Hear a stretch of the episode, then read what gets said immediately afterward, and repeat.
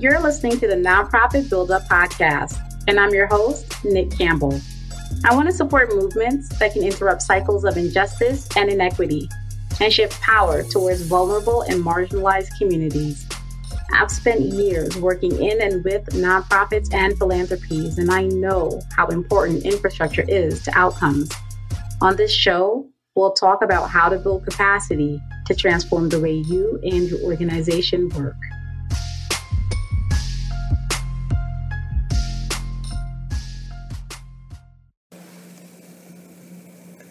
Hi everyone, it's Katie T, Build Up's Program Coordinator. This week on the Nonprofit Build Up, we are continuing to share practical recommendations for nonprofits for surviving the COVID 19 pandemic and beyond. The second part of the discussion was originally recorded as a webinar in March 2020 to address the difficult questions that surfaced as a result of the crisis. In this episode, Nick shares funding conversation fundamentals that nonprofits can use during and post crisis. You will hear Nick talk about crisis funding conversations, key funding elements, amending grant agreements, and innovative funding tools. All are critical to nonprofit sustainability. And with that, here is part two of Nick's discussion about surviving COVID 19 and beyond. These are the funding conversation fundamentals. These are what I see as key elements of any funding conversation that you will have. And I think there's, there's five. The first is do not wait for funders to reach out, be proactive. And if you're a funder, do not wait for your grantees to reach out, be proactive. And so if everyone's reaching out at the same time, I think that is a much better situation than both parties sitting back and waiting for the other.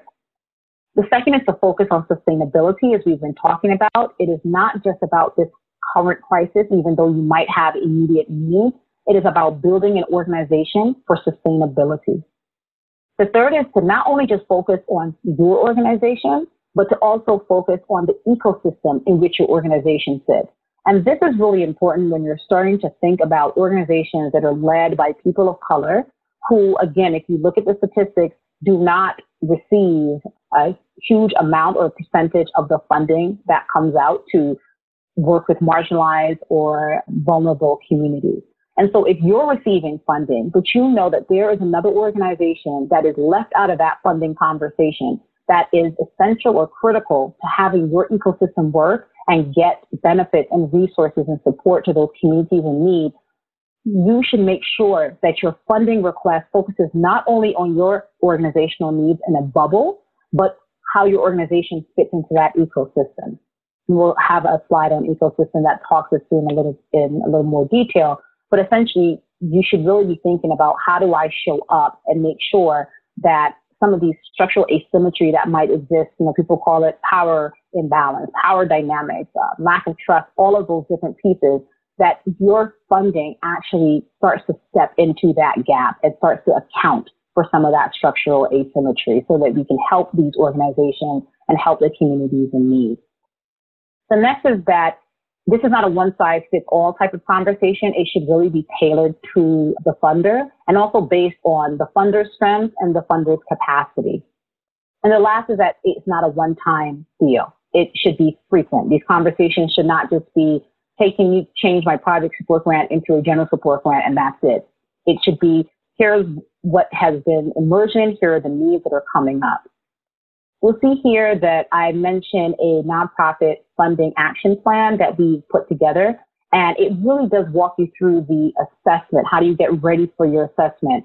How do you then step into the immediate situation to assess your needs? How do you create that model of excellence? And how do you start to close that delta between those two places to inform the ask? And then goes into how do you have this conversation with funders? And if you are interested in receiving that action plan, just let me know. Um, send me an email. I'll give you the contact information at the end. But this action plan really takes everything that we're talking about today in mind and sets you up for success with these conversations. The crisis funding conversations, this is what I want to focus on for the immediate and the short term should be on identifying your immediate needs. As we talked about, you will have been able to assess what those needs are. And so having that conversation will be focused and it will be and clear.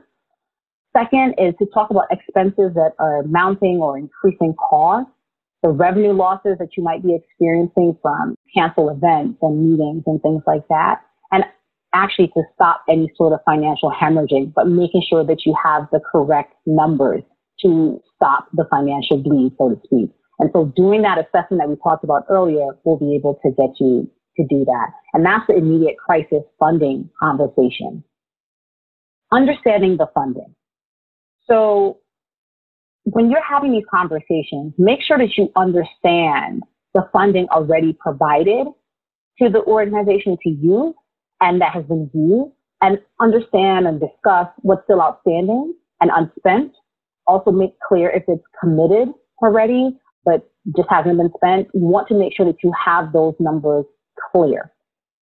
Then I think with outstanding funding, you need to track against your current and immediate needs. You cannot track against your current and immediate needs if you haven't done the assessment that we talked about. So it's critical that you make sure that you assess your immediate needs and be able to say, this is how we want the funding to track and do that tracking. Ensure that the general support grants that you receive also meet the needs that you have. So I've been hearing a lot of let's just switch the project support grant into general support. And I think more often than not, that will work well. But you also want to make sure that the language of the grant agreement allows you to do what it is you need to do to close that delta between where you are and your model of excellence amend any sort of current funding awards to ensure that your needs are being met. And I'll talk to that in just a second. But we've been hearing about how do you amend an agreement, a grant agreement, to make sure that the needs that you have are being met by the funding. And then identify funding streams for your organization and find out how to leverage the funding that you're asking for to aid in creating those streams. So once you determine here's that delta and here's how I need to build, you want to make sure that your revenue is diversified and allows you to close that gap. And so if you know that getting funding from a particular foundation, you might be able to leverage that to create a membership program or some other source of funding, it's really important to diversify. The ecosystem approach is what we talked through. And the only thing I'll pull out here is that you should articulate how the grant or funding you receive will support this ecosystem. So that means will you be an intermediary organization? Will you contract some of these organizations? Will the work that you do also have an impact on these other organizations in the ecosystem? But be very clear that you are part of this ecosystem and again, be able to lift up the visibility of organizations that are sometimes made invisible in this system. So we can all benefit the communities that we're working with. And I'll talk pretty briefly about amending grant agreements and also amending consultancy agreements. The first thing that I'll pull out here for amending grant agreements is that you want to make sure, do not assume that general support grants, as I mentioned, will automatically provide you the kind of flexible support you need. You want to make sure if, for example, you do not have a cash reserve and you want to be able to create one with this grant, if their boilerplate legal language is saying, well, we don't want our organizations to be able to create cash reserves or res- any sort of reserves with our funding, that language needs to be pulled out or it needs to be adjusted if that's what you want, or just be clear that, okay, this is not going to be able to satisfy all of our needs, but we still have this other cash reserve need outstanding. So just be clear that just because it's general support does not mean it automatically solves everything. The other piece that I'll pull out here is to walk through that agreement to make sure you understand each provision.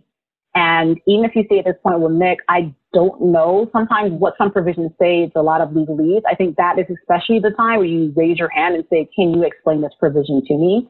Because you need to make sure that when you're amending, you're amending to start to shrink that gap or that delta between where you are and where you're trying to go. I would say the same thing about amending consultancy agreements. If you somehow have a service agreement with a funder, you want to make sure that you're clear on what has been performed, what still needs to happen, and how you're going to maybe negotiate any outstanding amount, making sure that the payments that you've received also reflect the work that you've done.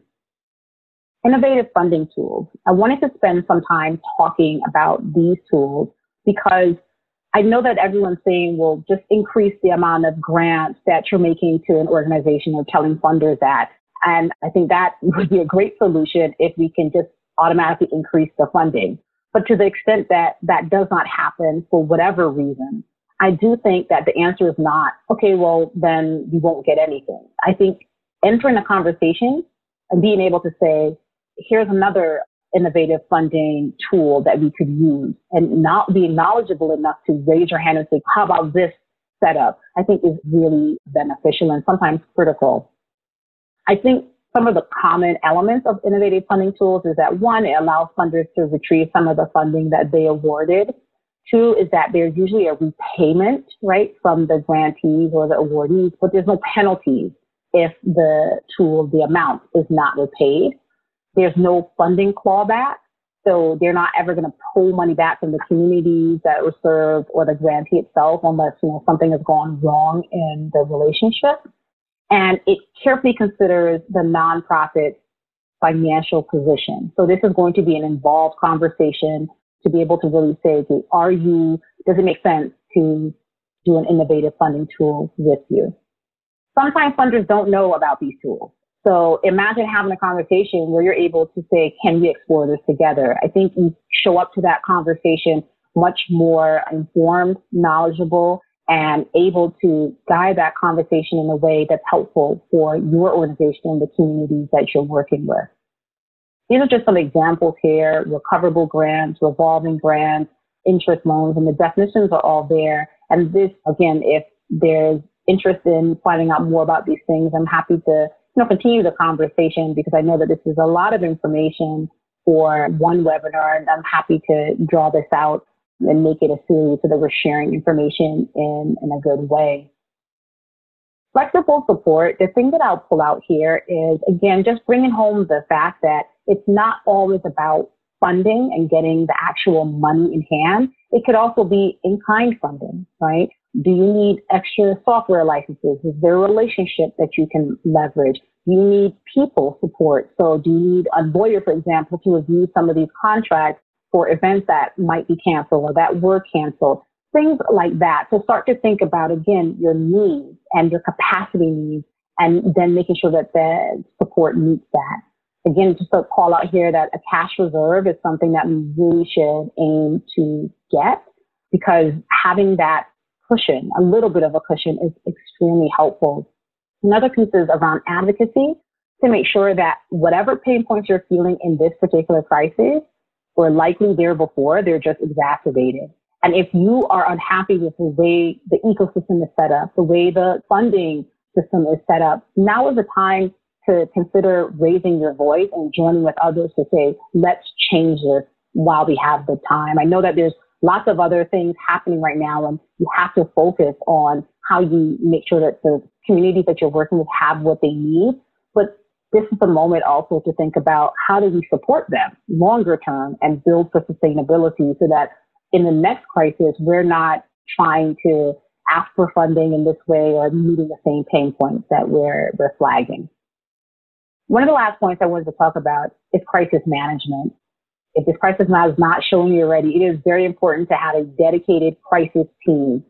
I don't mean the folks that are on the executive team, the senior leadership team in your organization. I mean a dedicated crisis team. It is a group of cross-disciplinary people who are able to provide a response for the organization in a crisis. You also need a crisis management plan, and that's what this team works on, and that's how they implement it. And it should be shared with the organization. People should know this is our crisis management plan, even at a high level. Here's what we're working on. Here's what we're struggling with. Here's how we plan on implementing it. And I would suggest that you create one now, have a crisis management team, even though we are in the middle of a crisis. And again, having these funding conversations to say, Maybe you need a crisis management consultant to help. Maybe you need crisis management resources, training, whatever the capacity needs are, identify them and be informed when you have that conversation with your funders. And remember that crisis management is just one part of a larger risk management plan that you and protocol that you should already have for your organization. just in terms of closing points, the thing I'll pull out here is that now is the time to assess and design or redesign your infrastructure. It is the moment that you have to look at your infrastructure gaps, your strengths, and be able to build and design an organization that's responding to that. Make sure that the people have what they need to excel and push the organization forward. And also make sure that we are building up our systems, building up our people in such a way that our organizations can thrive, not only now, but moving forward. I want to say really briefly about the action plan. As I mentioned, to allow you to be best positioned to negotiate and receive funding, to help you determine your funding and capacity needs, and understand how to best use general support funding, right? How do you actually do that? So I did want to open up for questions. I know we're a little short on time. But if there are any questions, I would ask that you put them in the Q&A section, not in the chat, just so that I can keep track of them and be able to respond to them. So Angelina just asked, is the PowerPoint available? Yes, I will send it to everyone after the webinar so that you have a copy of it. You'll be able to have it as a reference. And I also want to say that Angeline is actually the executive director of the National Network for Justice, and they are a co-sponsor of this webinar. So thanks to NNJ for co-sponsoring this. So another question is, can you provide more information on the action plan and what it entails? And so the funding action plan is really focused on assessing where you are as an organization, thinking through when I say governance and structuring, you might say, I don't even know where to start. What are the questions that I should be asking? Who should I be including? Who should I be talking to about how we do our assessment? And it walks you through checklists to understand this is what you should be doing. Here are the questions that you're asking. Here are the considerations that you should have. It also then helps you create that model of excellence and what it looks like for your organization. Once you have those two things, then it starts to ask questions about how do you start to close that gap between where you are and where you need to be, that model of excellence. Once you've identified, and that's really your capacity needs and your infrastructure needs. And once you've identified, okay, this is what I actually need, it then leads you into conversations with a funder and says, okay, what are the kinds of questions that we want to make sure that we're asking for to and of the funder. And so it's really an action plan to get you going. And it also helps you just get oriented to even start the assessment. Can we ask questions after we get the PowerPoint? Yes, you definitely can. And at the end of the PowerPoint, you'll see there's a quick email. There's an email, hello at buildupadvisory.com, where you'll be able to one email with any questions, but also give you the opportunity to talk with me to set up a call. I will show you that right now. So to receive the action plan, this is the email how to reach out. If you wanted to schedule a, a call to discuss anything that we talked about today, then just feel free to click on that link and or enter that link into your browser and be able to set up a call for us to talk anything through.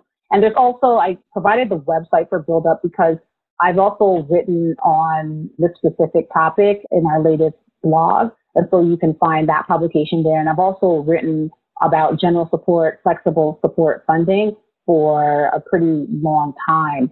So there's lots of information on the website if you go to publications. I think we need some follow-up webinars. I agree. And again, just send me an email and say, Nick, I'd love to talk more about this particular thing or anything. That would be super helpful. I would love to set up a series and make sure that we're doing information sharing and knowledge sharing as well. Uh, can I please receive the action plan? Yes, if you can send me a quick email and just say action plan or and any other questions you might have, like I'm happy to send it to you that way. I'll also be doing a follow-up email to everyone that has joined. If you want to hire me for help with infrastructure of newer development organizations, do I do that? Yes, I definitely do.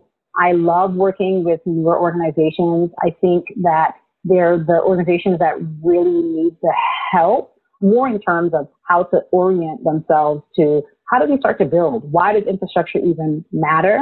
And then just thinking through how that can work and play out for their own programming. And I think it's the best time to do it, right? Because it's a blank palette, so to speak. And so you're able to create infrastructure at the very beginning as opposed to later on. And later on is also completely fine. I think whenever you realize that you need to focus on your infrastructure is a great time to do it. And if you think you don't need to focus on your infrastructure, you likely need to focus on your infrastructure. So yes, that's definitely the work that I do. As I mentioned, I will be sending a follow-up email with the recording of the webinar and the PowerPoint.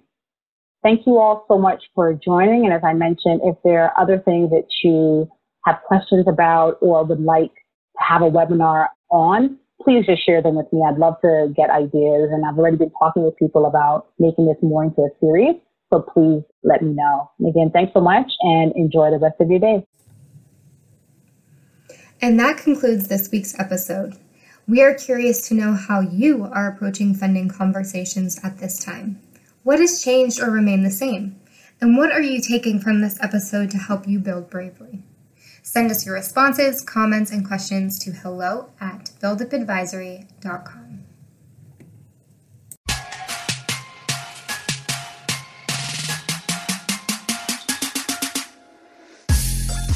Thank you for listening to this episode of Nonprofit Build Up. To access the show notes, additional resources, and information on how you can work with us, please visit our website at buildupadvisory.com. We invite you to listen again next week as we share another episode about scaling impact by building infrastructure and capacity in the nonprofit sector. Keep building bravely.